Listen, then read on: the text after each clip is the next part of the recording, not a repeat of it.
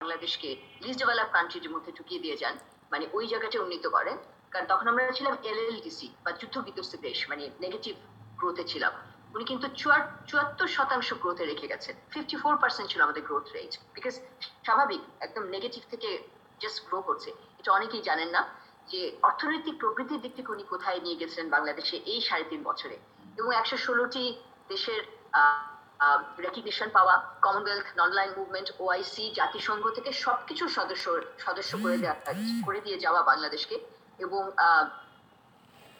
প্রায় সাতাশটি আন্তর্জাতিক সংস্থায় আমাদের স- আহ, সদস্য পদ লাভ সহ আন্তর্জাতিক যে রেকগনিশন এবং জাতিসংঘে বাংলায় বক্তৃতা দিয়ে যাওয়া সহ সব দিকেই কিন্তু জাতির পিতা জানিয়ে দিয়ে গেছেন যে বাংলাদেশ বাঙালির জাতি এবং বীরের জাতি এবং ওনার যে ক্যারিজম্যাটিক ঐন্দ্রজালিক যে নেতৃত্ব, সেই নেতৃত্বের ছাপ আমরা প্রতিটি জায়গায় দেখেছি।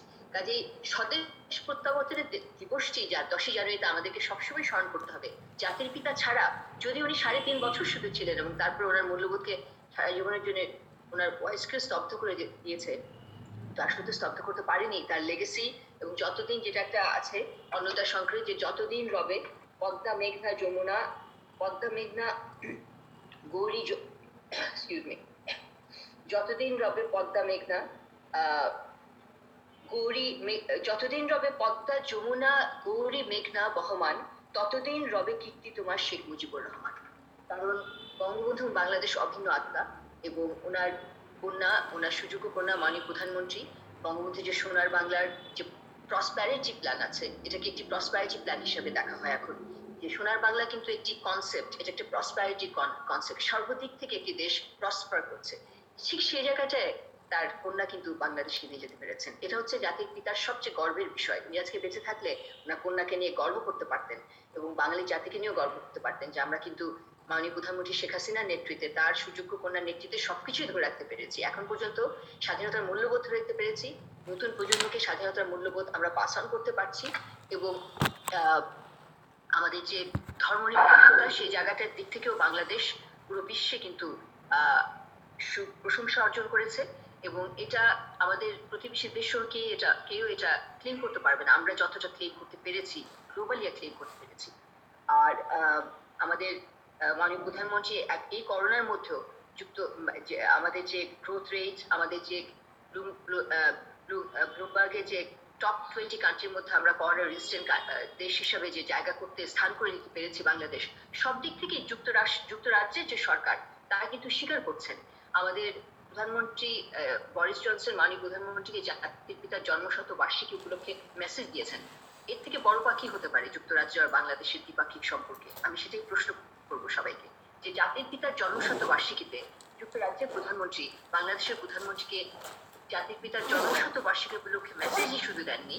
সেখানে উনি লিখেছেন যে, জাতির পিতার যে founding principles democracy secularism social justice এই মূল্যবোধগুলোর ভিত্তিতেই যুক্তরাজ্য বাংলাদেশকে পঞ্চাশ বছরে উত্তীর্ণ হতে দেখতেছে এবং যুক্তরাজ্য বাংলাদেশের যে দ্বিপাক্ষিক সম্পর্কের পঞ্চাশ বছর আমরা উদযাপন করতে যাচ্ছি, সেখানে এই মূল্যবোধগুলো যেন ভবিষ্যতের সম্পর্ককে এগিয়ে নিয়ে যায় যা আশা ব্যক্ত করেছে কাজেই জাতির পিতার কীর্তি এবং স্বদেশ প্রত্যাবর্তনে জাতির পিতার স্বদেশ প্রত্যাবর্তনের প্রয়োজনীয়তা বা স্বদেশ প্রত্যাবর্তনে আমরা কি পেয়েছি সেটা আর আর কিছু বলার অপেক্ষা রাখে না।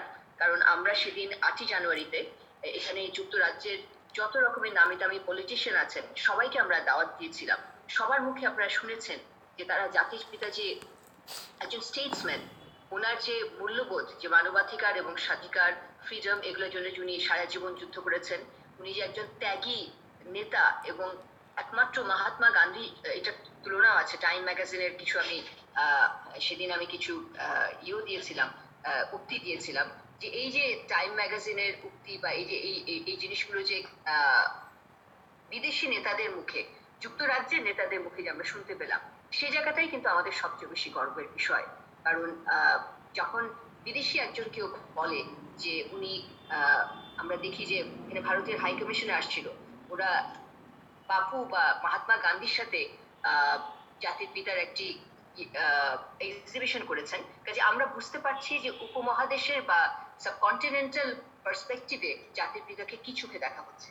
কাজে আমরা জাতির পিতা বঙ্গবন্ধু শেখ মুজিবুর রহমানকে রহমানকে নিয়ে গর্ব করতে পারি যে উনি ঘনজন্মা পুরুষ, উনি একজন বাঙালি খালি এর এই জন্য দুই হাজার চার সালে বিবিসি তাকে সর্বকালের সর্বশ্রেষ্ঠ বাঙালি হিসেবে বিবিসি এটা দেয়নি। বিবিসির যারা লিসনার তারা তাকে